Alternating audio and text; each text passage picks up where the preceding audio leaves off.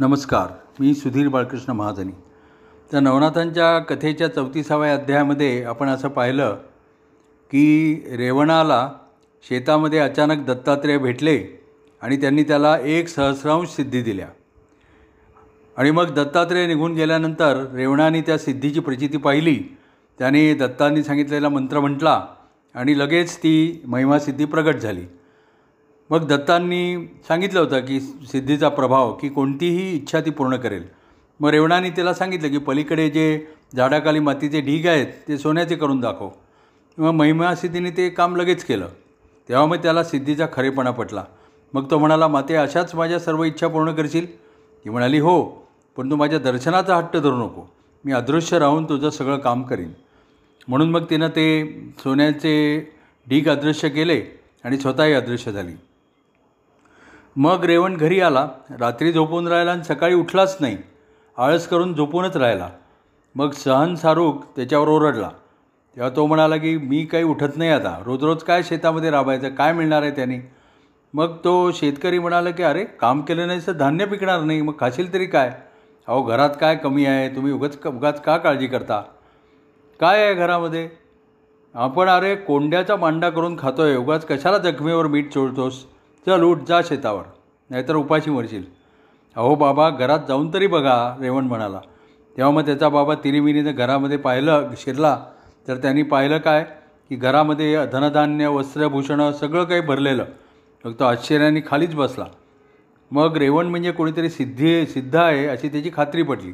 त्याला आधीपासून वाटतच होतं की तो अवतारी पुरुष आहे. आता तर त्याची खात्रीच पटली. तो त्याला काही काम सांगेना. आणि त्याच्या सांगण्याप्रमाणे उलटं स्वतः वागू लागला. तर त्या गावाचं नाव होतं बुंदलगाव. मग रेवणाने सिद्धीच्या जोरावर गावातल्या लोकांना भरपूर मिष्टान्न द्याय भोजनं द्यायला सुरुवात केली. लोकांची रीग लागू लागली. सगळ्यांना इच्छा भोजन मिळू लागलं. जो येई तो खुश होऊन तृप्त होऊन जाई आणि रेवणाचे यशोगान करी. रेवणाला तर लोक आता रेवणसिद्धनाथ म्हणू लागले. सर्वत्र त्याची मोठी कीर्ती पसरली. मच्छिंद्राच्या कानावर त्याचं नाव गेलं. त्याला कुतूहल वाटलं. मच्छिंद्र त्या गावात आला होता आणि धर्मशाळेमध्ये उतरला तेव्हा तिथल्या लोकांनी रेवणाची माहिती सांगितली की तो जेवायला घालील त्याच्याकडे जा. मग त्यांनी जा जास्त चौकशी केली तेव्हा तो शेतकऱ्याचा मुलगा आहे असं कळलं. मग त्यांनी अंतर्ज्ञानाने पाहिलं तर हा रेवण म्हणजे चमत्नारायण आहे हे त्याला कळलं. मग मच्छिंद्राने गुरुच्या म्हणजे रेवणाच्या गुरुविषयी चौकशी केली तेव्हा मात्र त्याला लोकांकडनं काहीच कळलं नाही. मग काय केलं मच्छिंद्रांनी एक युक्ती केली. योगबळाने पशु पक्षी हिंस्र स्वापद नाना प्रकारचे प्राणी निर्माण केले. लोकांच्या देखत त्यांना खायला घातले. काही जणांना अं अंगाखांद्यावर खेळवलं आणि मग रानामध्ये आणि किंवा आकाशामध्ये पाठवून दिलं. त्याचा हा चमत्कार पाहून लोकांना आश्चर्य वाटलं. त्यांनी रेवणाला हा प्रकार जाऊन सांगितला. तेवढीच तर त्याच्यासाठीच तर मैथिंद्राने ही युक्ती केली होती. मग तो रेवण मुद्दाम पाहायला आला. त्याने असं पाहिलं की परस्परांचे वैरी पशुसुद्धा मच्छिंद्राजवळ पेरमाने बसत होते. खायचे पदार्थ खाऊन जात होते. आणि मच्छिंद्र तर त्यांना अंगाखांद्यावर खेळवत होता. रेवणाला फार आश्चर्य वाटलं. त्यांनी परत येऊन एकांत स्थळी पुन्हा महिमासिद्धीला प्राचारण केलं. तेव्हा ती आल्यानंतर तो म्हणाला की धर्मशाळेमध्ये तो एक नाथपंथी आला आहे त्यांनी पशुवर्गाला वश केलं आहे तसं मला पाहिजे. तू ते काम माझ्यासाठी कर. तेव्हा ती म्हणाली की ब्रह्मज्ञानी मनुष्यच हे करू शकतो. ज्याला अद्वैताचा अनुभव असतो तोच प्राणीमात्र्यांमध्ये ऐक्य करू शकतो. मग तो म्हणाला तूच मला ब्रह्मविद्या कर. ती म्हणाली ते काम आमचं नाही. तू दत्तगुरूंकडे जा ते कृपा करतील तर ब्रह्मांडावर सत्ता गाजवशील. मग रेवणाला वाटलं की पुरे झाली ही अल्पसिद्धी. आता दत्त जिथे प्रथम भेटले होते तिथेच जावं म्हणजे ते आपलं समाधान करतील. मग पुन्हा तो शेतामध्ये गेला. दत्त भेटीसाठी तप करू लागला.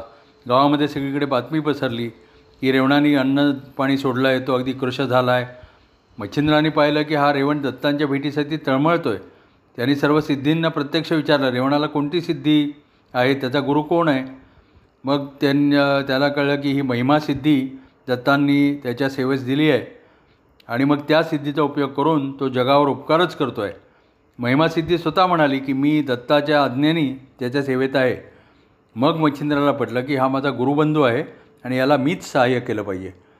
म्हणून मग त्यांनी मच्छिंद्राने धर्मशाळेतल्या लोकांचा निरोप घेतला आणि वायुगतीने तो गिरनार पर्वतावर दत्तांना येऊन भेटला. आणि म्हणाला की तुमचा शिष्य तिकडे बुंदलगावामध्ये तुमच्या भेटीसाठी प्राण कंठात आणून दत्त दत्त असं अर्थपणे म्हणतो आहे गुरु महाराज कृपा करा वायुवेगाने चला. मग त्यांनी दत्तात्रेयांना सांगितल्यानंतर सांगितलं आणि पाया पडून विनवणी केली. तेव्हा दत्तांनी आनंदाने मान डोलावली. ते म्हणाले तो चमसनारायणना करू दे त्याला तर मला माहिती आहे. मग विचेंद्र म्हणाला की त्याचा अंत पाहू नका आता. त्याचा आता जर जास्त विलंब केला तर बिचारा मरून जाईल. मग दत्त म्हणाले असं आहे होय. बरं चल. मग दोघंही व्यानमंत्राच्या साह्याने अल्पावधीतच रेवणासमोर येऊन उभे राहिले. रेवणाची दयनीय अवस्था पाहून दत्तांनी त्याला जवळ घेतलं. आईच्या मायेने त्याच्या पाठीवर हात फिरवला. त्याचं सुकलेलं तोंड कुरवाळलं. तेव्हा त्यांना पाहताच रेवण असं स्फुंदन करून रडू लागला. गुरुच्या पायावर लोळण घेऊन रडू लागला. तेव्हा दत्तांनी कृपादृष्टीने त्याच्याकडे पाहिलं आणि त्याला शक्तिमान आणि उत्साही केलं. त्याच्या कानामध्ये मंत्र सांगितला. त्याला ब्रह्मज्ञानाचा बोध केला आणि मग त्याचे अष्ट अष्टसात्विक भाव जागृत झाले आणि तो आनंदाने नाचू लागला. मग दत्तांनी त्याच्या ठिकाणी वज्राशक्ती वज्रासारखी शक्ती प्रेरित केली आणि त्याला बलवंत केलं. मग गिरवांना गिरनार पर्वतावर रेवणानी राहून सर्व विद्याभ्यास पूर्ण केला. मग एक मोठा सोहळा तिथे करण्यात आला आणि मग गुरूंनी दत्तगुरूंनी रेवणनाथाला जवळ बोलावलं आणि सांगितलं की तू आता सिद्ध झाला आहेस ब्रह्मज्ञ झाला आहेस आता तू तीर्थयात्रेला जा. मग लगेच रेवण निघाला. त्याचे पाय वाटचाल करत होते. मुखामध्ये दत्तात्रेयांचं नाव होतं. नवीन नवीन प्रदेश पुढे येत होते. येता येता होता होता तो माणदेव माणदेशामध्ये विटे या गावामध्ये आला. आणि तिथे सरस्वती नावाचा एक ब्राह्मण आणि त्याची पत्नी जान्हविका हे राहत होते. तो त्यांच्या वस्तीला जाऊन राहिला. त्या ब्राह्मणाचं नशीब इतकं वाईट होतं की त्याचे सहा पुत्र अर्भकावस्थेतच एकामागून एक मरण पावले होते. मग रेवण तिथे गेला त्या रात्री ब्राह्मण त्याचे पाय चेपीत बसला होता. त्याचा सातवा पुरुष सातवा पुत्र जन्म जन्मून दहा बारा दिवस झाले होते आणि त्या दिवशीच त्याचं बारसं होतं. पण रात्री अचानक त्या मुलाला बरं वाटेना त्याची आई बाहेर आली त्यानं नवऱ्याला खुणावून सांगितलं. पण त्यांनी रेवणाची सेवा सोडून आत जाण्यापेक्षा सेवाच जास्ती महत्त्वाची मानली. ती विचारी आत गेली. आणि स्वामींचं स्वामींची झोपमोड होऊ नये म्हणून तो ब्राह्मण उठला नाही. पण तिकडे रात्रीतच त्या मुलाचे प्राण गेले. ती बाई स्फुंदन करून रडू लागली. पण ती अगदी हलक्या आवाजामध्ये दबलेल्या आवाजात हुंके देत राहिली. व सकाळी रेवणनाथ जागा झाला. त्यांनी त्या बाईचं हु बाईचं रडणं ऐकलं. त्यांनी ब्राह्मणाला विचारलं. तेव्हा तो म्हणाला की मुलाला बरं नाही त्याचं तिला वाईट वाटत असेल. मग रेवणनाथ त्याला घेऊन आत गेला. तर मुलगा आईच्या मांडीवर होता आणि कधीच त्याचे प्राण निघून गेलेले होते. तेव्हा मग रेवणनाथ हळहळला. तो म्हणाला ब्राह्मणा तुम्हाला रात्रीच का नाही उठवलंस? तेव्हा तो म्हणाला की महाराज आमचंच नशीब फुक फुक फुकटे आहे फुटकं आहे त्याला तुम्ही काय करणार? माझा हा सातवा मुलगा नशिबात पुत्रसुख नाही दुसरं काय? मग रेवणनाथाला त्याची दया आली. तो म्हणाला की मी या पुत्राचे प्राण यमाकडे जाऊन आणतो. त्याचा शव तीन दिवस असंच ठेवा.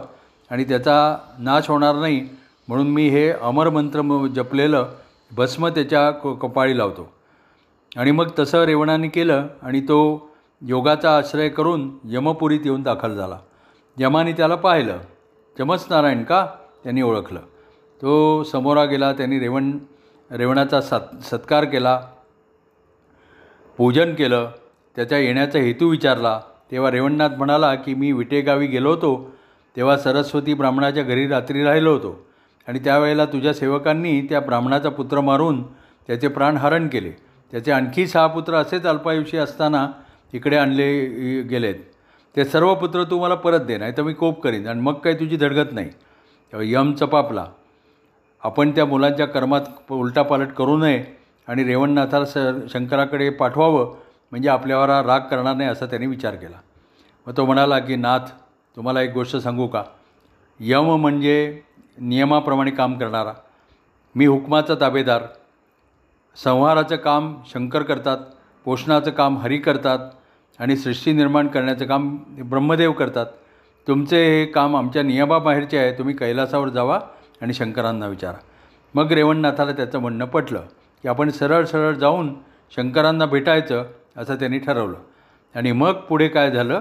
ते आपण पुढच्या अध्यायामध्ये पाहू. नमस्कार. धन्यवाद.